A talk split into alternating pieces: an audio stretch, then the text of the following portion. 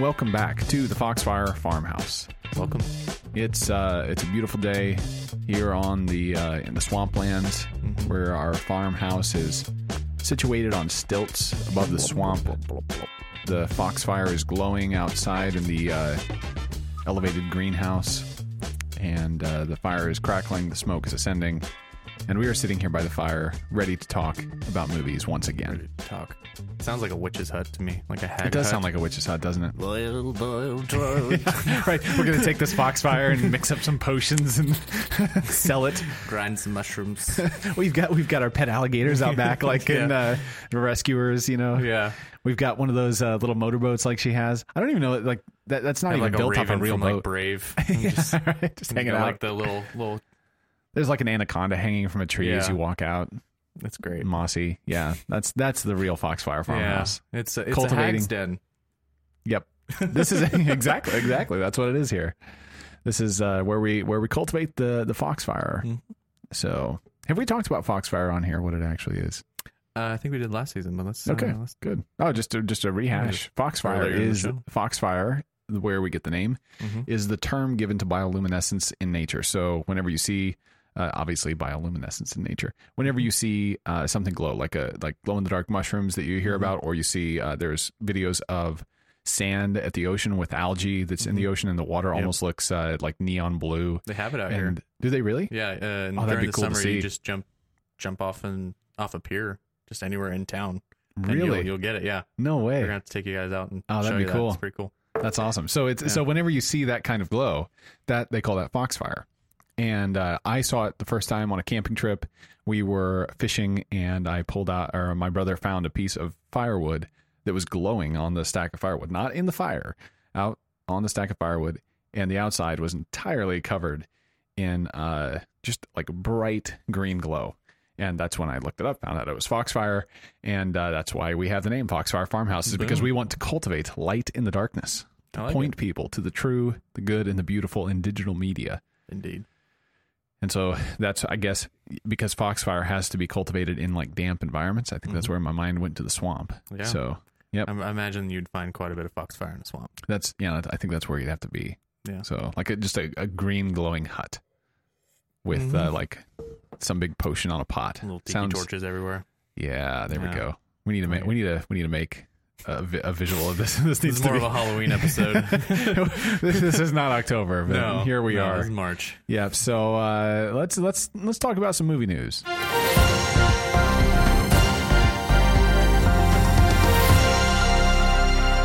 So it's that time of year again when people start talking about Oscar, Oh, not Oscar yeah. the Grouch. Although sometimes they can be grouchy. And sometimes it'd be more fun than the Oscars. Indeed. Watching some Sesame Street. Absolutely.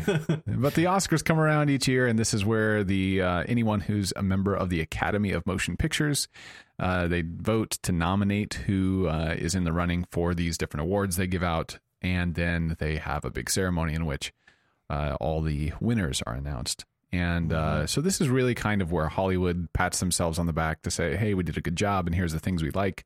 So it's all the people who are making the stuff that uh, They says, host and televise their own party to show how awesome they are. look, look at how we're gonna give ourselves awards and we're gonna televise it for everyone to see. Is we're gonna get dressed real nice. We're gonna talk about all of the fashion. We're gonna Right. Walk we're gonna in there. we're gonna have someone come in and sing some big celebrity. after shows. Yeah, yeah, Yeah. And then after parties all ar- all across town, and we're gonna uh, try to make money on the show that tells everyone that we were awesome because our movies didn't make money because Yeah. people didn't like them. It was so niche that my movie didn't make any money, but and so I get movie. I get the best picture this year. yeah. Meanwhile, people are out there killing it, making trillions of dollars, and you get Yeah. the movie that makes like five bucks. Right. But they get the they get the. VFX nom. So Yeah, VFX or score or something like that. maybe that's where So- the real treasure lies. Maybe that's it. Yeah. Maybe that's what I think. I, I still That's think. I what you should mean, people really do think this, but like they need stunt coordinators uh, to be recognized. Other people, you know, there's plenty of plenty of other people that could be recognized. Why aren't they? Like best production assistant. Like why isn't Yeah. that on there? best boy. Best boy. The best best boy. Best best boy. that'd be the that'd be my favorite nomination. Yeah. I was the best best boy. Yeah, Yeah. there's a Oh. reason we don't have that. That's just because it just sounds weird. Though it it has opened my eyes to some of the jobs. Like one of my favorite jobs to like look at now, and like my favorite category, best picture. Obviously, everyone's watching that. Like that's the biggest one. But the uh, um, art direction, art direction is is my jam. Oh yeah. because I had so much work goes into that. Oh It's yeah. crazy. There's uh one of my favorite things to see too on the credits. If you watch, if you're one of those people who sit and watch the credits, usually you're just a Marvel fan. Mm-hmm. But uh, if you're if you're if you're another one, often they'll have production babies listed. So any babies who were born during production, Oh, yeah.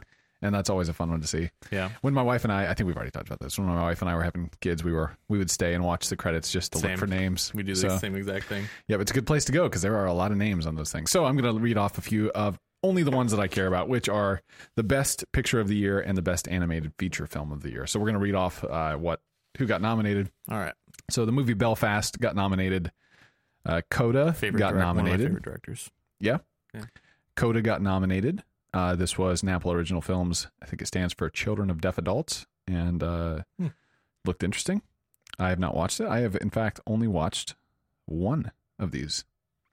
Yeah. Uh, the other one, another one, Don't Look Up. It's on Netflix. Still kind of seen a that one. apocalyptic uh, end of the end of the world type talk, Yeah. uh, type uh, drama film.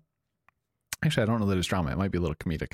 I've heard, it, Satirical. I've heard it was okay. I've heard it. I've heard it was fun. Yeah, that's what I heard too. Another one called Drive My Car, and I have not heard about that one until just this very moment. Mm-hmm. Uh, another one, this is my pick because it's the only one I've seen, and that is Dune. Oh, then yeah. King Richard with uh, Will Smith. Uh, then uh, Licorice Pizza. Nightmare Alley. The Power of the Dog, which is the film with the most uh, Oscar nominations. I believe they have 12, and uh, Dune comes in second at 10. Hmm. so it's uh, kind of really up there in the running for uh, winning Best Picture. And then West Side Story, uh, the Steven Spielberg musical. Yeah. So those are the ones that are uh, have been nominated for Best Picture, and then I'm going to jump ahead and go over to the other one that I always look at, and that is Best Animated Feature Film of the Year. Oh yeah. So we've got Encanto, uh, Flee, and I have not heard of or watched I- Flee. Just read about it. Okay, so I'll I- have to check it out. Probably won't watch it. Luca, the Mi- Nope. Mitchells versus the Machines, Bury and that Raya the, and the Last Dragon. So I've watched four of those five. Mm-hmm. Uh, I would totally go for Mitchell's versus the Machines. That'd be my number Yeah, one. close second. Encanto. I love Encanto. Did you really? You It's loved such a Encanto. movie. I See, love I. I didn't love it. I love the music. I, Yeah. We play. We were jamming to the music like gonna nonstop get a around the house. They, Is it they just really? announced today that they're turning it into a franchise because it made such Nice. uh, such amount Speaking of, of movie money. news, Yeah, if franchise announced I for just read about Encanto. that, yeah. Of course, this is uh t- this is today. By the time this podcast comes out, it'll be a a couple weeks ago. week or week and a half ago. But uh, yeah, so Encanto coming out with another Yeah. another uh, movie. we don't talk so about Bruno hit big. apparently, we're going to keep talking about Bruno Yeah. just like they did. Yeah. So it we we don't talk about Bruno hit big in our house. That's for sure. We Yeah. have danced and jammed out to that one hmm multiple times in the last Am week I or two. Have you have you danced to that one too? Huh? From uh, Mitchell's and the Oh, we have danced to that one a lot. Yep, that's another one. yeah, So yeah, and, uh, yeah, both both great movies about what family is exactly, and loving your Yep. family. absolutely, and and so That's I'm why I love glad they're I'm glad they're on top, and I hope they win. Yeah. like I I would choose Mitchell's versus the Machines, but if I think I would too. if either of them won, I would be fine. Mhm. If e- I don't know anything about Flee, but if Luca wins, then uh, well, I don't know what to do, but I, I will be sorely Hollywood sorely should fall into disappointed. the sea if that that's the case. we should just. It's a beautiful movie. I will say it's a beautiful movie. No It doubt. is. it's It's got, got- a great score. It's kind of almost a Ghibli esque version of 3D. It's like what I wish Ghibli's 3D movie had been. Mhm. I didn't watch their movie, but I've but the Seen visuals of it doesn't look Ghibli esque, whereas Luca kind of It captures the spirit of it. yeah, yeah. And so I I, I wanted it it to be something. bad. Yeah. Such a bad story. Well, that's uh, some depressing, some good movie news. Mm-hmm. We for always you talk today. about depressing. We do. New movie hey, but, but you just you just mentioned that there's dying every Encanto week. two. Encanto two. Yes. Just think of that, folks. Happy. Ending on a good note. Cool things. The cool things this week uh, have been the trailers that have been released. There have been several trailers that have dropped. yes, and they have made me super excited for the DC universe. Ah, I'm very excited to see the new Batman. Uh, but I think I'm most excited to see the Black Adam movie Ah, yeah. because of Dwayne the Rock Johnson. Dwayne the Rock Johnson, good old Pierce uh, Pierce Brosnan playing Doctor Fate. Oh, so cool. And then Hawk, like Justice Society is such like a niche old superhero team that I love it because you can do anything with it. It's not like the Justice League where like you can't do too much Okay. with changing them up. Justice Society is kind of they're old fashioned. You got like Stargirl and Hawkman and Hawkgirl and Oh, cool. all these kinds of See, these are people I've never heard about. yeah, they're like treasure hunters. Like they're just like the Justice League would just totally destroy them. Uh, we're not like Doctor Fate is Doctor Strange for the DC universe. Okay. Um, but it's gonna be cool. And Black Adam, he's a really cool character. I- Nice. I, love his. He's an anti-hero. He's he fills that that role of like he was a king, and so like he with being a king, you just have to make some not good. You make not good calls, and they have some consequences. But Cool. overall, he's a pretty cool dude. Nice. Yeah, that'll Yeah. be fun to see. Super excited. I've been digging uh, going back through Bioshock Infinite again. Oh, uh, having a great time playing it. It's just such a it- it's got such a big world that Oh, it yeah. rewards the wandering through it. Mm-hmm. So it's a very linear game. It's not the kind of open world where you just get to explore, but the world itself that you're moving through, you can stop and kind of take take time to walk around and Mhm. just appreciate the detail that the gamers have put into making it what it is. Voice box. What are they called? Uh, The the voxophones, yeah, yeah, that you get to go kind of listen to the story of the world Mhm. kind of fleshed out in in uh, like audio journal entries from Yep. people in the world. And uh, yeah, it's it's fun. The game mechanics are fun. I like I love love the whole uh, rail system Mm-hmm. that you travel around on. Like that that is just so much fun and Yeah. and creates it just creates some very memorable fights Mhm. because then you're able to move around in the world so much while the fight's happening Yeah. and then her ability to open the portals to these uh whether it's med kits or walls or turrets guns, or yeah. whatever you yeah whatever you need uh it's, it's just a it's a it's a fun It's so game cool. and then there's really fun worlds that open up in the story the dynamic between uh, booker dewitt and elizabeth and the kind of back and forth there. It's just it's just really interesting. And then uh, so i'm watching or i'm going back through it because i want to eventually get back to doing a full podcast episode on it sometime in the future. What difficulty are you playing on? oh i'm playing it on normal. I usually play I, i'm not a story. hardcore i'm not a hardcore gamer Yeah. but i like more of a challenge than just like blowing through it. So i put it to usually like medium wherever the medium ends up landing. In I this case i think it's normal. titles for for difficulties that they have. yeah exactly. Uh, but yeah, that's pretty cool. Yeah, I think so- their version is like the 1999 version or something like that. It's like their hardest difficulty on Bioshock. oh okay like that. okay Yeah, yeah, nice it's weird. yeah. I don't know why why that is the case, but Yeah, I think that uh, I, I think that there's a lot there to unpack in terms of story Mhm. and uh, trying to kind of sort out. I want to sort out uh, how it works because in the end, Mhm. basically, the the final scene is a baptism, Mhm. and uh, so that intrigued. you open with a baptism too. You do, yeah, Mhm. you, yeah, that's true. You pass, you are baptized when you enter into the world, and then you're baptized when you leave the world, and so there's and there's a lot of religious uh, and political undertones Mm-hmm. throughout the whole thing. And so I'm just going through it again to try to kind of reprocess what I didn't catch or what I did catch uh, in the first time. So We're gonna have to do It's an episode fun. about this. yeah, we will. It'll be it'll be a fun time to talk Let's do about the good old Bioshock Infinite, Yeah, uh, the flying themes cities. there. Yeah, Yeah. Such a beautiful game. It I is. love it. It's yeah, it is a Music's gorgeous game. great. Like when you Yeah. like launch up and you get that music and it plays like the old timey like piano. Yes, uh, right. I forgot what the hymn is. Uh, Is it leaning was on it? the everlasting arms? yeah, leaning is on that the what it's yeah, playing? It's like right. blung, Yeah. blung, blung, and you're like in the sky floating. It's beautiful, and you're like, Yeah. oh, this is so cool. Yeah. It's Yeah. it's a yeah, it's a great world. So yeah, we'll come we'll come back to that again. But uh, if you are a gamer and you want a fun uh, story to go through, Yeah. check out Bioshock It's Infinite. pretty quick. And now, our feature presentation. So today we are going to tackle a recent entry into the Marvel universe. The uh, in fact, it's like an entry into the Marvel. It is the, the it is the universe entry. Yeah. the it is the entry that goes under the title universe because Mhm. it's a big mythic tale called the Eternals. Actually, it's just called Eternals, I believe. And uh, directed by Chloe Zhao. Uh, a really big film, a big film for her for sure, Mhm. coming off of uh, Nomadland, and then she did another one called The Rider. Yeah. That uh, both of those being uh, Oscars. Oscar type movies Mhm. that uh, I think she won Best Picture for Nomadland. Yep. And so she's got the prestige behind her. She's definitely not a newbie to the movie world, Mm-hmm. uh, and but this is her, this is a different genre and a bigger, way bigger scope than she's been a part of in the past. And so uh, we're gonna we're gonna tackle this film and uh, see what we think about it, and we're gonna compare Eternals to the only film that makes sense to compare it to, Toy Story. Toy Story. Oh yeah, We're gonna go back to Woody and Buzz. that old time classic. I've watched Speaking it of- probably multiple times this week. And speaking of trailers, uh, have you watched the Lightyear trailer? Yes, It looks pretty David fun. Bowie. I just uh, I can't. If, I can't you want it- to get Elijah behind your movie, oh then all you have to do is pick the right music for the trailer, and he's all in. oh my gosh, I just found this new guy on Spotify. This is another thing that's cool. Quick quick little plug. Two way T uh two W E I, Uh huh. and he creates these trailer Oh, redos yes. of music. Gangsta's Paradise. Listen to that one. It makes me laugh and smile, but it's so epic and so cool. You just just That's awesome. that. Yeah, And yeah. it'll I love, I love his not. stuff too. I love his stuff to Yeah. death. Yeah, it's good. Just makes me want to make a trailer. So the Eternals. let's let's go first of all. What is the Eternals? What's what's the kind of synopsis of the story? The synopsis because is- we've got it's we're starting out we're in the Marvel universe we're after this is this is chronologically in line with everything that's come out before Yep. we're After we're Endgame. post we're post Endgame Mhm. right so where do where do we pick up with Eternals after the blip. Terrible name. They they should have gone, blip.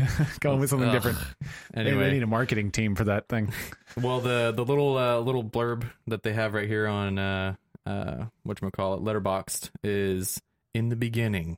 Dot dot dot. The Eternals are a team of ancient aliens who have been living on Earth in secret for thousands of years. When an unexpected tragedy forces them out of the shadows, they are forced to reun- reunite against mankind's most ancient enemy, Mm. the Deviants. the deviants Dun dun, dun, dun. I I want to know more about those those uh, villainous deviants. I know Oh, that Sorry, sucks. folks. You're not going to learn anything about them. good them. luck good luck They're going to kill them before they can talk. the, the deviants are just they're a they're a massive MacGuffin. Yeah, that's just all a they- big old all they are. throwaway that actually has huge implications that they could have followed through with. Yeah, so it's it's uh yeah, let's get so let's get to that. So the reception of the film has been fairly lackluster both Meh. from critics and uh, audience. So it's not really been it's not a big it's not a Spider-Man No Way Home. Oh no, It's not that at all. nope. I think I rated it. What did I rate it? I rated it two and a half stars. Two and a half stars from Elijah. It's it's a low a low five. hitter. Low hitter. Yeah.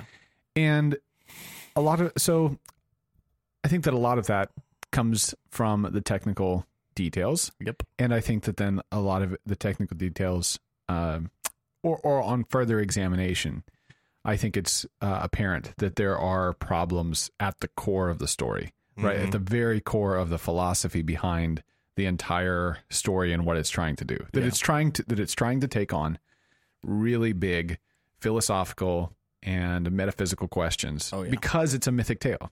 It's Mhm. it's a big story that's supposed to do that kind of thing. Huge. But when it does that, it really fails and doesn't hold up to uh, examination. So, Yeah. first of all, what what though? Before we, the only reason that we start noticing those things are because the technical execution is bad. So, in Spider-Man: No Way Home, if you Yeah. stop and take a little bit of time to think about all the mechanics of the metaverse or the the uh, the multiverse, and things yeah. like that, then the whole thing just falls to pieces. Unravels just- before your eyes. just crumbles. Yeah. Yeah. It's like pulling on one thread and the whole thing just goes. Mhm.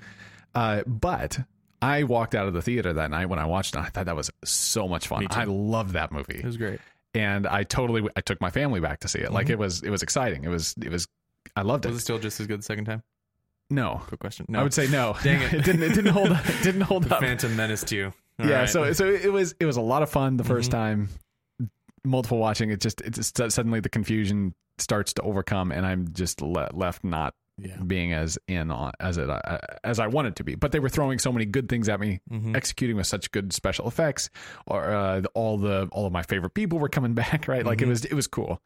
Yeah. But uh, this movie isn't doing that. So where do you think it failed technically to captivate audiences in the way that something like Spider-Man: No Way Home did?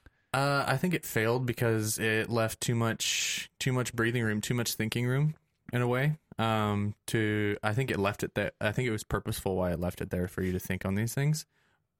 But because they didn't handle it well, it didn't go well. Okay, Um, so like technically, like my biggest problem with it is there's so much like posing, like everyone just would like stand there and just pose, and then it would like hold on their face for like three seconds, and then it would transfer the next guy. So they would, they would be like, Ajak is dead, and the other guy would go, oh.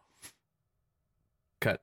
Like it would it would Mhm. show like all of that, and then it would cut to an, and it was just every conversation's like that. It takes like Yeah. three seconds after somebody talks to like or even more and so like Right. with that like there's a lot of silence like the music's not very loud the uh the dialogue is very light uh it's it's heavy but it's sparse i guess is the the Yeah. term um just so much exposition exposition exposition like And to be fair, they had a lot of exposition to do. yeah So it's it's the kind of thing that so you've got a new new Mhm. story, new world, new cast of characters that we don't know, and I mean it's a big cast of Yeah. characters, it's huge and we've got to get to know all of them, and they've been on Earth since the beginning of Earth, so Yeah. they've been around for seven thousand years at the Mhm. time that the that the story takes place. Yeah. So we've got a lot of story to catch up on. mm-hmm And so they've got flashbacks. They have uh, a lot of characters standing around and explaining things, uh, but it just ends up, like you're saying, feeling so slow and yeah, so two and a half hours long Yeah, it's a long one. It's a long one to start out with. Like I would compare it to Guardians of the Galaxy in terms of what they were trying to accomplish. Like Guardians of the Galaxy opened up the cosmic uh, world Yeah, right. of the Marvel universe. Like it, it gave you rules for it, and it gave you all these things by showing you.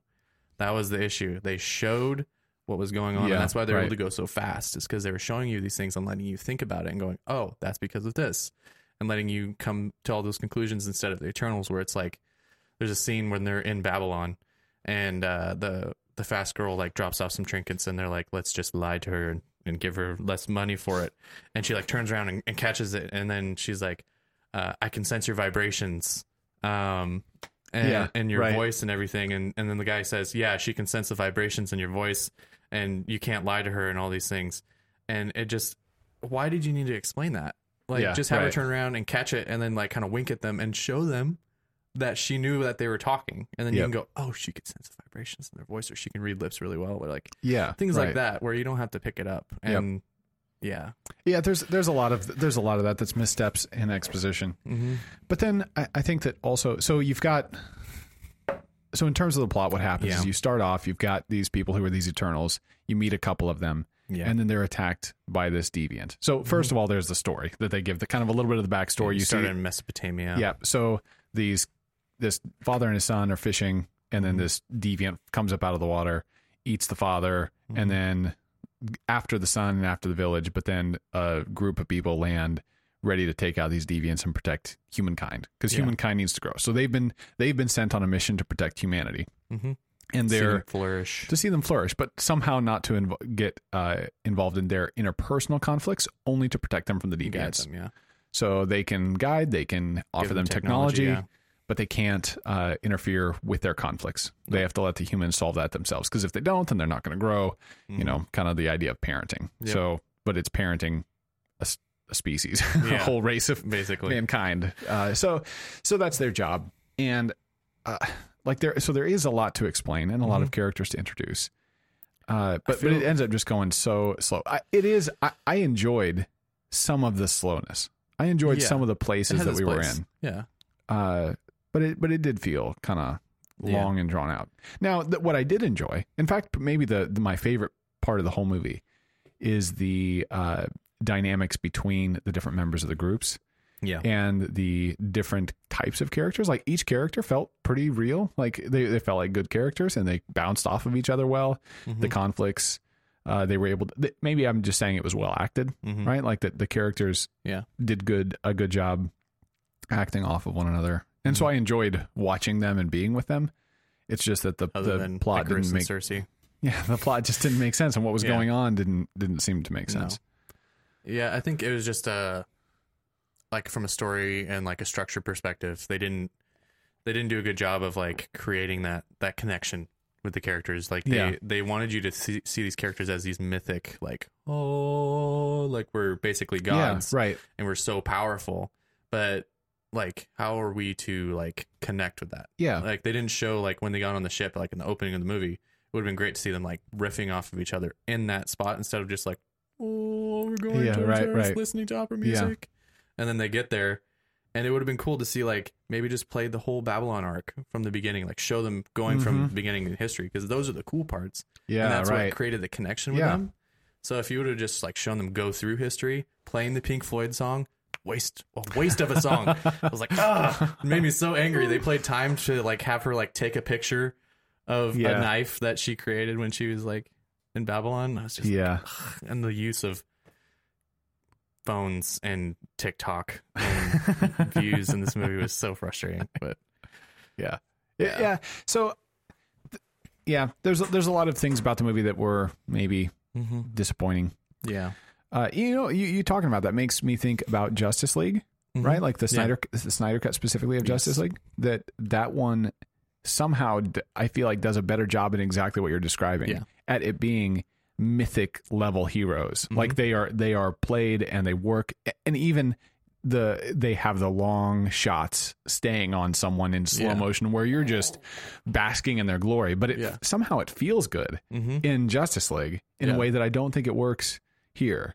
Maybe it's because like her lighting is very naturalistic, right? Her whole approach to Yeah. the film is very naturalistic. it's, It's, beautiful. not yeah, so it's but it's not stylized in a way that makes you feel mythic. Whereas Snyder's emphasis on the characters straight just out of a comic straight book. up, yeah, Yeah. exactly. It makes them feel like so powerful, like Incredible, It, it, yeah. it gives you a feeling when you see them. Yeah, like, yeah. and tha- that's where they succeeded with Ikaris in a lot of points because they took off of that Superman idea. That's true. There's so Yeah. many Superman ideas, like when he's like standing there, he's like watching Earth from like a perspective, like nothing's hurting Right. him.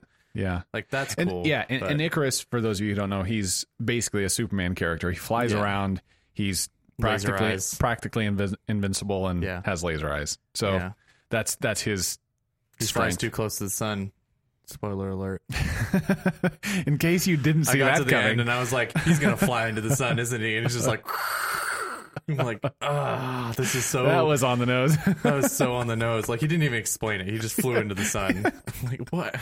Why? Why did you do that? All right, Other so let's. So speaking of that, let's get to some of the let's let's get to the bigger like worldview, Yeah. philosophical Let's- let's issues that. because that, that's really where this thing begins to fall apart. yeah, So where would you start? You you tease the deviant thing, so let's go there first. yeah, So, uh, and maybe that's a maybe that's more of a technical issue. Is that you Yeah. introduce these villains? Yeah. these are the villains. These are the bad guys who are coming, and they're back. We thought we wiped them out, you know, 500 years ago, we're only gonna put them in three scenes in the movie. and but they're showing up again, and so they're the bad guys. But then we barely ever see them, Mm-hmm. and uh,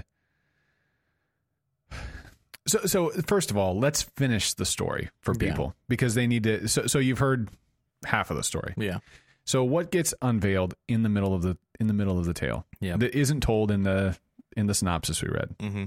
is that the Eternals have been sent by their celestial leader whose name is Aramesh Arishem. Arishem I'm going backwards whose name is Arishem he has sent them to pro to get rid of these deviants Yeah. and that's their goal that's their only thing to be there for and now they finished they destroyed all the deviants they don't know what they're there for they're waiting for Aramesh to give them directions or to send them home or Yeah. whatever to get back to Olympia where they're from and in the middle of waiting and then these deviants starting to arise again uh they began trying to figure out how to stop the deviants and they're all meeting up with each other and they Yeah. end up discovering through the course of the story that what's actually happened is that Aramesh sent them to kill the deviants so that they could so that there would be more humanity on earth Mm-hmm. so that a new celestial can be born from the heart of the earth Mm-hmm. and Killing all humans, killing all human life sacrificing them. Yep, everybody. Mhm. Basically, this is kind of like, uh, what are they? The energy for the Yeah, their, their emergence intelligence of this is yeah, Yeah, feeds the birth of somehow. Tiamut. I don't. I don't. Ex- that's not exactly explained how Yeah. our brain power feeds the birth of Tiamut, the new celestial. just believe birthed. it. Just go with it. I just believe go. Biden. just go with it. Keep going. they said it. I believe it. That settles it. All right. Uh, so, uh, so Tiamat's gonna come, but apparently the god or the Aramesh also sent the deviants Mhm. originally Yeah, he created them. to wipe out the predators to the humans. Yeah. Is that what? Am I thinking so correctly? he created he created the the deviants to create like almost to create a narrative for the humans to see the celestials as good. Um, you know, like he he sent them to kind of like to keep it growing because like to weed out kind of bad ones, and then the Eternals would would come in. Like it's almost like this angel. But then the deviants ended up attacking the humans, and that wasn't what they were supposed to do from the beginning. And so then the angels Yeah. are angels come to Yeah. fight the deviants. yeah, But then the deviants end up realizing that they are not, or, or the uh, the Eternals. Yeah, these Eternals. they end up realizing that they are not actually some kind of being with existence outside of their god, no. their Aramesh. Mhm. Instead, they they have no home Olympia. That's just a planted memory, yeah, and they They're are robots. robots. They are they are fancy robots. hmm Their Yeah, memories with- get taken every time and stored in a computer, organic computer thing. and then that that whole memory is col- yeah It's- accessed by Aramish. Anyway, so then so, so if this sounds confusing, it is. and they take two and a half hours to confuse you thoroughly. But then the so when the Eternals they'll find out that this new uh, celestial is emerging from the center of the earth. Yeah. They decide they're going to try to stop the emergence. Yeah, And so they work together with technology and all sorts of other stuff that doesn't make sense uh, to stop the emergence that is going to happen. And uh, so, but then Ikaris yeah. has known this all along.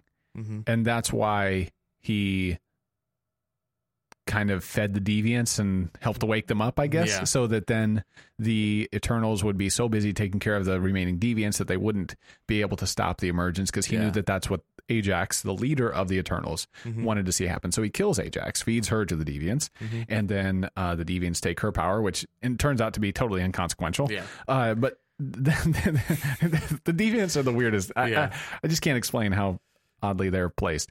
But they, uh, I mean, I can't explain it. Mhm. It's just incredible that that's how it would Yeah, work they, out. they'd survived to the actual draft of the story. yeah. So then, so so what you've got then is the Eternals fighting against Aramesh's will Mhm. in order to stop the emergence from happening because they want to save humanity. They care about humanity. Yeah. Some of them have like relationships with humanity. Yeah. That's an interesting point. In Yep. movie. And Um, uh, yeah, so if all this starts yeah. sounding like so, so let's just start. If you're a Christian Mm-hmm. and you're watching this movie, some things should start to stand out to you immediately. Yeah, there's some some big red being- flags from the beginning of the Yeah. movie. So, so what would be your first one? the I- there's two big ones I know. There's there's there's a big one to start out with. Uh, the first one you start out the movie, they start out in Mesopotamia, which is like the birthplace of civilization. Even in the biblical narrative, Mhm. that's where Abraham was called out of uh, that region, and that's Their most- whole story most- literally begins. It's not just the it's not just the uh, letterbox that starts with in the beginning. The Yeah. story begins with literally in the beginning. in So it's biblical script. yep, so it's meant to harken back to biblical ideas or the big origins of the world. Yeah, and so it gives you that little walk down. You're like, okay, Which that itself isn't bad. No, But- but, it's just it's trying to evoke something, and then you watch it, and they're in Mesopotamia, and then their home base is out of Babylon, which should throw off some flags for Christians that read. And it's not just their home base; they are actively defending Babylon. Yeah, against keeping it safe the from the deviants. deviants. Yeah, And, so, helping Babylon thrive and grow and become great and mighty and golden and give Yep, them and Babylon- technology. yeah. and Babylon is kind of the the embodiment of what they're protecting in the movie. That is the symbol It's of the good thing. It's like when they thing. show it being a good thing, people are good there, and everything's Yeah. going great, and they're revered by the people of Babylon. Um. Anyway, you kind of get through that story, and then you have all the the idea, the big idea of the creator and the creation, and the conflict between the two of them. yeah. Um. Which the idea isn't bad, No. but then you've got the so in the uh, in the tale of the Eternals, Mm-hmm. you have the Eternals as the angels Mm-hmm. commingling with men and Yep. defending men against the god. From the city of Babylon, And so we're we're right their squarely creator. we are squarely in the middle of Genesis 6. yeah. right before massive destruction. So, Mm-hmm.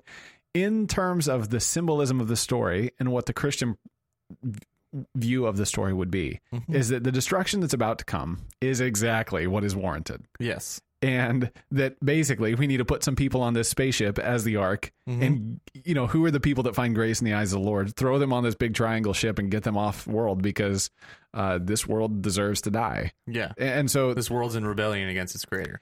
Yet the good guys in the film are the Eternals, these angels Yeah. who are standing up against their god. because So they love humanity so much. Yeah, so if so, we've got to deal with that big Don't question. mind the fact that they're revered by humanity and worshipped by them, but and that they're that they're they're behind every hero and god in the Hindu pantheon and Sumerian pantheon and Greek pantheon. They're Yeah, named, so they're named after all these pagan figures in uh, almost every culture. Gilgamesh, Athena, Druig, Ajax, uh, Circe, uh, Icarus. Like these Yep. are all so so. So- off names of Yeah. So so there th- this is at least starting to show that there is some kind of uh kind of pagan root to all this, which I, which in, in one sense where Christians shouldn't be afraid no. of using the pagan imagery. No. Lewis and Tolkien, these guys were masters of doing that yeah. and somehow redeeming it. I mean, uh, uh, Tolkien takes the myth, or uh, Lewis takes the myth of uh, Psyche. And, Psyche uh, and uh, I was forget the other I- guy's name. Yeah, Yeah. Anyway, I, I can't. I can't speak to it. Yeah, yeah. So so he takes that myth and he turns it into uh, a, almost a Christian tale Eros? called. Is it Eros and Psyche? Anyway, yeah, yeah. I think I think you're Yeah. right. Yeah, yeah, Er- Eros and Yeah. Psyche, Yeah. and takes that and turns it into Till We Have Faces, which Mhm. is a Christian version of the story. So we're not. I'm not at all against Christians taking No. these stories and taking what's good in them and redeeming them. I, I think that's exactly what we are called to do. but this story takes all of these things and plays with them in a way that I just don't. It, it, in one sense, it is either downright just not good Mhm. uh, in terms of bad, Mhm. or it's just confusing and Yeah. there's no coherent view to it. So exactly. there's a uh, in. So, so so again, reframing the big thing. Yep. The God has created these angels. Arishem. Erisham has created these angels, these Eternals, and has sent them in to do his work in the earth. Mhm. They think that he is unjust for destroying the humans, and now is going to fight his will by stopping the emergence of the new ti- the new celestial Mhm. uh, Tiamut, Stopping the birth of a god. stopping the birth of a god. So here they are. They've been created for this purpose. so, it's so bizarre. Yeah. It's just uncanny. Like it, I, I just watched. So, okay, so this is going to get us way off track. But I just, Mm-hmm. uh, my kids watched one of the Ice Ages this year. Collision Collision Course, I think is the name of it. So the opening the opening scene is uh, Mm-hmm. Yeah. is with Scrat, you know, the character Yeah. from Ice Age. It's always like causing all the, trouble. So he's yeah. chasing this acorn, Mhm. and it it falls, and he falls down this crack in the earth and goes to the very center of the earth. So at the center of the earth is this little core, like a look, looks like a ball of ice yeah. and his acorn is uh, sitting on top of it. But when he starts to run on it, the whole thing rotates. And what he doesn't realize he's doing is he's spinning the core of the earth. He's he's destroying like he's creating the continents basically. he's cutting into the continents, and then he ends up going so fast he ends up smashing his head out certain sides, and so that's how the the, mountains. Sphinx Oh. the Sphinx in uh, Egypt is made, Yeah. and Mount Rushmore is like his four faces like Yeah. smashed up again. So it's just goofy, Yeah. goofy stuff being played. Yeah. But that's exactly But it like, wants you to take the it imagery. The, yeah, the, the imagery from that movie of him falling like to the center of the earth is almost exactly what the imagery is in Eternals of like Yeah. the planting of the seed of the god or whatever it is in the heart of the earth. And so it just makes me think that like on one hand this is goofy like here's heart of the earth thing, and then the mm-hmm. other movie's like yeah this is exactly This is serious. so serious. Yeah. This is believable, right? This is for the Oscars. Yes. you know yeah, that's that's what's going on here. We're gonna make it big. Marvel's gonna make it to the Oscars, which they did. Just not with the Eternals. Unfortunately, with Sony's help, which is surprising. right.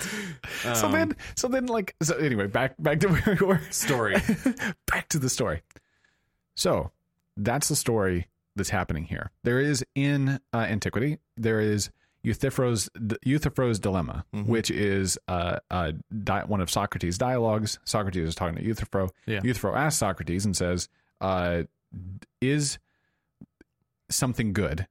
Basically, here's how it goes: Is something good because the gods will it to be, Mhm. or i do the gods will it to be because it is good? Mhm. In other words, uh, is something that you value as being good and morally right good because the gods just arbitrarily decided that this is exactly how it's supposed to be, right? So God says, "Well, you know what? I don't want you to kill people. I don't think you should steal. Here's my Ten Commandments. I just thought this up in my head. This is just me." Making up how th- this is the dictator on the playground saying, "Hey, no one Because goes I down. so." Girls on the yellow slide, boys on the green slide, right? Yeah. Like this is this is some kind of random because I said Yeah. so type thing going on with the gods, Mhm. or are the gods saying, hey, this is how it should be because this is what's good. That they're appealing to something outside of themselves, Yeah. some standard somewhere else, someone else who has set the standard. Mm-hmm. And so he asks that, and it's considered a dilemma then that Socrates has to answer. Uh, the problem is, is that it's a false dilemma. Other people have said that basically a false dilemma is a, a true dilemma is when you have A or non A. A false dilemma is when someone says is it A or B, because there's very often C or D or the rest of the alphabet. And so this is a false dilemma because there is another option in classical Christianity Yeah. the answer that they would give is that the good God is good. Mhm. Not not just God does good by some standard outside of himself, but Yeah. he is the standard of good and he is good itself. Mm-hmm. He is love is another way we talk about him. He another is way we talk about him is Yeah, he is justice. right. Yeah. Mm-hmm. He is I am. I exist. I, I am existence, right? It's not it's not he doesn't exist in the same way that we do. He's not just the biggest being inside this bowl that is the universe. He's not just Mm-hmm. the top dog. He is something entirely other. The scriptures say that it is in him we live and move and have our being. Yeah. And so he is not appealing to some other standard and he is not arbitrarily Mm-hmm. these are not arbitrary dictates of a god who just willed that things would be this way. Mm-hmm. It's these are in line with his very nature and character. Mm-hmm. So And with that, it's in line with creation. exactly Yeah. exactly right. And so as creation lives out goodness and truth and beauty, Mm-hmm. Yeah. we are actually getting in line with what we are supposed to be and what's best for us. Yeah. So in this case, Euthyphro's dilemma is really kind of in the story set forth because Mm-hmm. you've got the Eternals who look at what the God has demanded. Mhm. He has created them. He has given them a purpose. He's given them a mission, and they say, "We don't think that it's fair that you're doing it this way. Humans don't deserve this kind of destruction." But you have to ask then, by and what they don't answer is by what standard is the God wrong for caring about the humans? Mm-hmm. and if there is no st- and so they don't they don't appeal to a standard Yeah. and so what they end up doing is just being the arbitrary force on the other end of the stick right Mhm. like saying hey well we've got the power to stop you and so since might makes right Yeah. then i'm just going to flex my eternals power Yeah. and we're going to stop you from doing what, what you want to do Mm-hmm. because i have the power to do that Mm-hmm. and in which case then it's like okay how are they any different at all from Aramesh? Yeah. you know, we, we just don't have any like They're we, both we- wrong. They're Yeah. they're both yeah. In that Yeah. case, either they're both wrong or they're both right, and suddenly Yeah. there's no good reason for them to be stopping Aramesh. Why Mhm. can't Aramesh do what he wants to do if you can just do what you want to do? Yeah. And if he's got more power, then so be it. Let him, let him do it. But then even Aramesh though, when he comes in the end and takes them away to He's look like, at their I'm memories, go think about this. I'm going to look through your memories and judge whether or not humanity is good. yeah. But then it's like, okay, so there is a standard out there. What standard is Aramish going Mm-hmm. Yeah, to use to judge? the judge is like his title. So like, yeah. Well, yeah, what what law book is he looking Yeah. at Who's when he's judging? You, Armish. Yeah, That- that's the question. exactly right. And the next Marvel movie, that's that's who that's who's knows? Like, Yeah, yeah. yeah. I mean, there's we can just keep making this eternally, you know, like where it's Yeah. turtles all the way up in this case. Yeah. But there's just no, there is no ultimate standard that they're appealing to. Mhm. In which case, then who's the good guy, who's the bad guy, and we don't know. And uh, this is where I think the, uh, it's just really, it it begin. It's it's like we begin to run away from any kind of real coherent vision of what is right and wrong Yeah. that really the only vision of what is right is whatever I want to do, and if I Mhm. have the power to do it. Yep. And if I don't have the power to do it, I'm a victim. Mhm. If I do have the power to do it, then I'm a god. Right? Like Mhm. that. Like it, it's Yeah. it's almost it's it's just there. There is no coherent worldview Mm-hmm. that undergirds the whole thing. No. Yeah, that's why that's why it's so hard to, to even talk about it. Is just trying to figure out like to dig sift through all of that because, like you're saying, it's just incoherent. It doesn't make any sense. It's incoherent in the Marvel universe because it breaks so many historical ideas and Right, yeah. laws and like exactly. First of all, if they are so interested in humanity, Mhm. why why now as opposed to, you know, like 15, 20 years ago when half of humanity, half of the existence of the universe was just Yeah. gone. Why not then? yeah, I mean, so they waited around for five years and watched the Avengers like try to fight Thanos, like go and get this back, and they were just like, uh, I guess not. It doesn't have anything to do with the deviants. And exactly. And then, like you pointed out, Yeah. deviants pop up on the scene.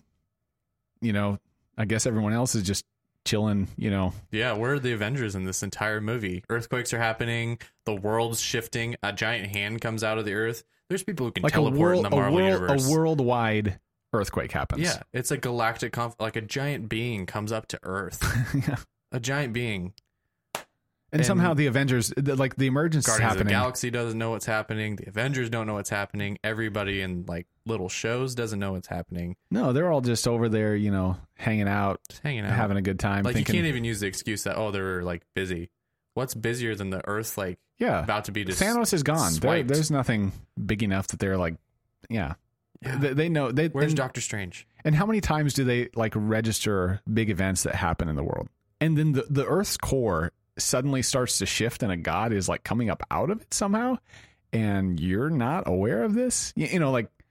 So yeah, there's, that's even more, I guess, anyway. technical coherence. Yeah, but like there's just there's just not really coherence to the whole thing and i think this is what this is a, something that should encourage christian filmmakers Yeah. that th- number one we cannot like, like so so i think there would be a place i guess let's let's back up i think there would Mhm. be a place for us to use a talk like this Yeah. to demonstrate the incoherence of the secular worldview to show that it is it it is empty it Mhm. doesn't have coherence it, it doesn't stand up against any kind of examination Yeah. right like so i think that there'd be an apologetic benefit to this kind of thing Yeah. uh, but but i don't particularly i, I mean I, I think that's good and helpful and i think we someone could do that somewhere else Eh, or in more detail and kind of like bring it into people yeah, but that uh, I think what, it, what what's interesting to me about this is that like if I'm for the creators, the people who are going to tell stories,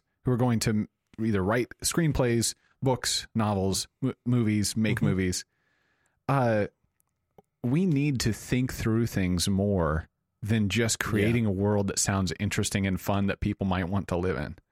We need to tell stories that reflect the story that we are a part of, that Yeah. affect that, that reflect the truth. hmm And when we don't, it doesn't just when we don't have a coherent worldview, it doesn't just damage our world. It's not like the worldview is disconnected from the quality of the story. The worldview is intimately connected hmm with the quality of the story that we're telling. And that's why we as especially as Christians, right? Mhm. People who say we believe this need to be people who make a coherent story. Yeah. Right. So I I wouldn't be Because when you make an incoherent story, you're you're saying basically like your worldview is not incoherent. Like yeah, there's there's something wrong with your worldview. exactly. So and even still like with with this movie uh movies made by big studios like this are harder to be really coherent yeah, because you have But- so many chefs in the kitchen. yeah so who knows who knows how much like we can we could blame chloe zhao maybe but it on her yeah necessarily. yeah but like th- someone could make a story It's a lot of money riding is- on that movie. yeah. Yeah. someone could make a story that is a coherent portrayal of a secular worldview hmm right that is they are totally coherent hmm and that would be okay you're you're coherent this is what you're aiming at Yeah. you're not trying to like manipulate audiences yeah yeah uh, i'm fine i'm fine with that Mhm. Now i think that the only worldview that is truly coherent is the christian worldview and therefore by definition any worldview that they try to tell a story from that is uh cohe- that is totally uh cohesive in their own worldview is going to uh not match up with what i think how i think the world should be and so this, there are going to be certain flaws in the story. Yeah. right? Uh in as much as it deviates from a christian worldview. Mhm. but that so i expect that Yeah. but but for christians we especially should be careful to try to tell stories that reflect that worldview that we have That's what So- we get at when we talk about uh, something being true, something like being like a, yeah, having the aspect of truth. Like this is like feeling it gives you that feeling, that real feeling when you're watching something. And you're like, oh, that's true. Like the Mhm. whether it's like romance or action or whatever, and you you recognize that as being something that is consistent within the world that we're living. mm-hmm. And so if something is true, then it belongs under the headship of the Lord. It belongs in his realm and is and is consistent with that.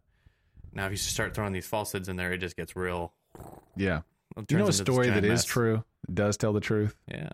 Toy Story. toy story yeah. that's a story that tells the truth yeah.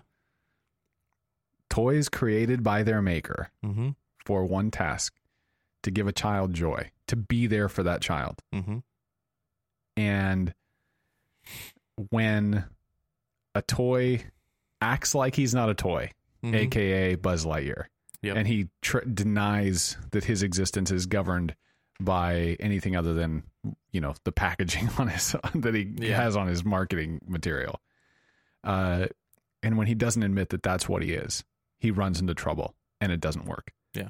When Woody is jealous of another toy because that child his child finds more joy in the toy than Yeah. him instead of being there to serve the child he begins there to be there to serve himself he's needy he's not loving the child for what the child needs he's loving the child for what he needs from the child Yeah. so he's selfish Mhm. that goes wrong right Mhm. like Yeah. like instead of just being there and serving the needs of the child toy story 2 what happens woody wants to be the collector you know the the, the collectible the museum piece because but he has to remember Because he'll last forever. He won't get damaged. yeah exactly He he has a- to remember damage is part of life Yeah. i'm Yeah. gonna be a toy feeds his ego. and then he ends up yeah exactly and so he ends up having to give that up and he Mhm. helps others give that up and then you've got buzz who is confronted with a, another buzz lightyear that's not him and he has he realizes kind of who he was was or is reminded again Mhm. of who he is in a way that is a foil And to has to remind Woody that he's a toy. right so then he comes back and he's the one Mm-hmm. saying look at the bottom of your shoe whose are you right Yeah. who do you belong to and what do you exist for Mm-hmm. and then Toy Story 3, they're going to the daycare to serve, like, like everyone is having this existential crisis, Yeah. and Woody decides to stay. Uh, he he wants to stay with his kid instead of going to the daycare. Everyone else is afraid that they're getting thrown out, and so they go to the daycare. But when they do that, what happens? Another kid, another toy, who was Mhm. thrown out by his owner, who is Yeah. now desperately bitter that he was thrown out by his owner, Yeah. is kind of running this show because he wants to be just be on top. He's just bitter. He's angry. Yeah. And he takes out on other toys. And instead of being there to serve his child and understanding that like and serving the other toys, Mhm. he instead is there for himself. And it Yep. doesn't work. And it fails. Exactly. And Woody has to come save them, right? Mhm. Like th- this kind of thing. It's we are there. We were created by a God for a purpose. And when we align with that purpose, life goes good. Yeah. When we don't, life goes horribly wrong. Yep. And so that story, that series of story, mm-hmm. tell the truth. Now, Toy Story 4, we'll talk about that someday Just in the future. But throw it into skip a it. dumpster fire. do what Elijah's done and don't watch it. I'm never gonna watch it. Uh, I probably will for this You podcast. probably, yeah, we'll probably have to watch it for the podcast. But he'll Yeah. suffer. He will do. He will take the hit for you. I will. Yeah, I'll this take is that on. this is him stepping And into Josh his will role. watch Braveheart. and I will eventually watch Braveheart, which I don't think is nearly as much of a chore as watching uh, No, Toy a Story great 4. movie. But, But, uh, yeah, so yeah. Toy Story is a, good example of the kind of story that you should be watching. So Yeah, of a creation doing what they're created for. exactly, um, and which is a good purpose. Uh, and I, yeah, that's that's why the the the Eternals is messy, is because, like, I don't know, it's just it's so it's just so messy because you're like it's it's not necessarily the greatest purpose in the world that that they're there for, but like, I don't know. yeah, exactly. Yeah. Like it's not even the kind of purpose that you would want. You're God- in- you- in- you in actually- sense, they're they're justified. you with- can't with help but yeah, because because we're borrowing. The thing is, okay, so here's the thing: yeah, is that we are they and Mhm. we in the Yeah. movie are borrowing from a worldview that Yeah. is incoherent yeah, in that world. yeah, because we're borrowing from a Christian worldview or from a worldview that says humanity matters, right? Mhm. From at least a humanist worldview. yeah, And so we're saying that humanity matters and is worth saving. And Mhm. that's kind of one of our one of our core beliefs. And so but it never tells you why. no, it To doesn't. be honest, like Yep. it doesn't. Other than like but that's why I'm saying the movie works because Yeah. we bring it to the table. Not Yeah. the movie didn't bring that to the table and No. tell us why. But we bring it and we have our own reasons, whether you think it's just the survival of the species and that's Yeah. why it matters, or whether you believe that we were created by God and we we are in his image and therefore we matter. mhm, Like whatever your reason is, you brought that to the theater. mhm. You- They did not provide that for you in No. the film. No, they don't tell you tell you why that is the case. So it's just it's frustrating. It is. And so like and and that's that's when they like it also creates like this false picture of God as well through the story in terms of like some of the rants that some of them go on like uh what's his name Phastos. Yeah, He has like this whole rant about how he's created and everything and it's an obvious allegory to him being a gay guy. Mm-hmm. And uh he's just arguing and like I don't care like how I was made or why I was made this way, born, created, whatever. And like it's him yelling at God basically. Yeah. Like there's there's it's so heavy handed. Like and in the story, he's justi- he's justified he's because the. God is arbitrary. Yeah, he's he's arbitrary and un, unfeeling and, and not caring about that. Mhm. But that that's that's the thing. That's where it's this false dilemma where this Right. this is not a correct portrayal of God or anything close to who God Yeah. is. And so like that's They that's set they so set up God as a straw man and Yeah, tried to he's turn him. Or he's a he's a big tin man, He's- really. Yeah, he's, like- he's, a big the- he's a big gem man. the, the, the, the gem man in the sky. yeah, Like, and so like, and when they're yelling at this thing, you're like, yeah, well, you are justified to yell at that thing. Yeah, because that that thing it doesn't care about. Like, right. yeah, There's But a that- reason I'm on side Eternals when I'm watching the movie is because yeah, I don't want to go for him. that's where that false that false dilemma comes in where Yeah. where we have like the correct answer and we have the correct cosmology to answer these questions Right. and be like well that's not who god is god is is this god is like just what we just talked about god is love god god cares about us god knows all of us and we're all created in his image that's that's the worth that we have is Yep. that we're created in his image and we have a purpose And this and this Um, God who exists and gave us a purpose and then has watched us deviate from Yeah. it. That God entered our world. He became one of us and died for us. yeah, So this is not an impersonal, uncaring, somebody who set the clock and let it go. arbitrary, yeah, arbitrary God who just kind of is using the earth as a fuel for his ego. yeah Right. This is something very different an than intimate that. carrying god who has grace And and, he has he love. is he is he's way like like so you can see how different, how much bigger and out of the world this God is. Yeah. Aramesh, Yeah. Aramesh is from his world, right? Like Mhm. so he when he shows up to get the other the other people, like he's towering over the earth. It's, It's a like he really j- cool visual. I love that vision. In the But- theater, it like made me when I was driving out. I was like, I was looking at the sky. I was like, holy moly, like that would be That'd be- terrifying. oh, like these clouds rolled back and they, like his face showed up and it Yeah. echoed through the city, and you're like, whoa, Yeah, where the earth is like imagine holding a softball Yeah, to your just, like, face. That's how the it was. yeah, And, and like the God we worship as Christians, Mhm. as as different as that God is from us, mm-hmm. the God we worship is so much more different than that Yeah. to us. And so the chasm is so much greater, but he is also way more personal than that God, right? Yeah. He's something entirely different than Yeah.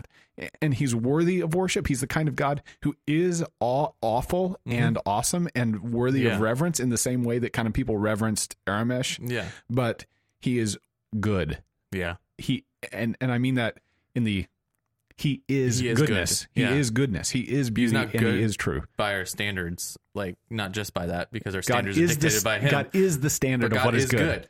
Yeah. And he is this. This is when we look at a movie and we say this movie is good or is telling the truth or is beautiful. What we are trying to say is that there is something about the nature and goodness of God that is being refracted through this film. Yeah.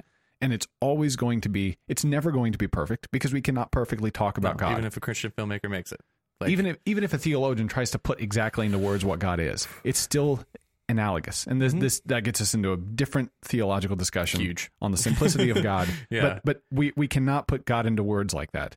Uh, so it's always going to be a refracted version of saying something about God. Mm-hmm. Yeah. And in our fallen state, it's always going to be incomplete and and, and somehow inaccurate because we Mhm. are. It's not just inadequate in that we are finite. It's inaccurate in that we are fallen. Yeah. And so, uh, so we're never going to get there. Yeah. But when we say something is good in a movie, Mhm. or someone did something good, or Yeah. this is beautiful, Yeah. or this was true, we are saying it lines up with the way the reality is, the way God is. Mhm. That's what we're saying. Yeah.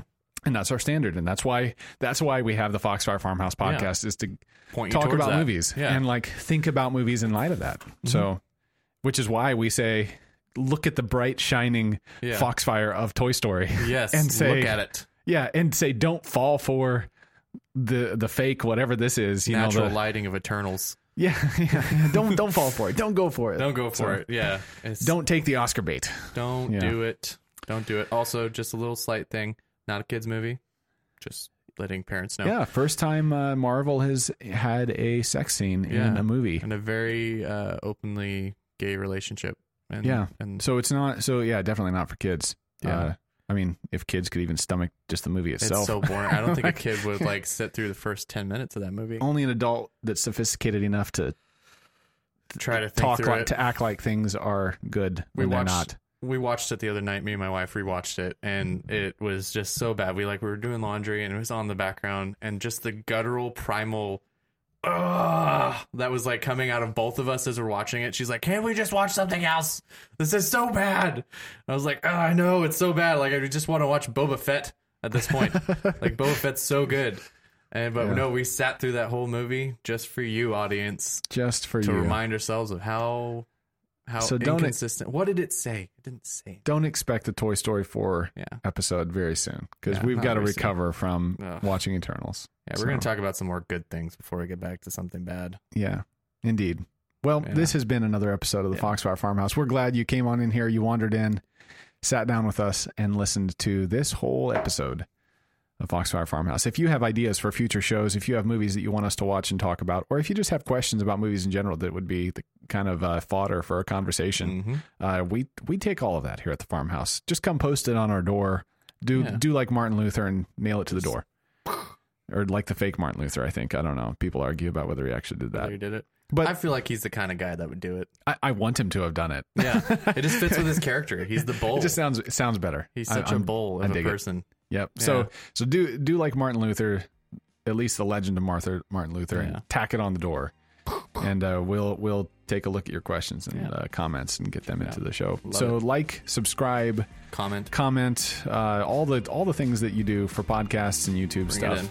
Do it, and uh, we'll be back again next week here at the farmhouse.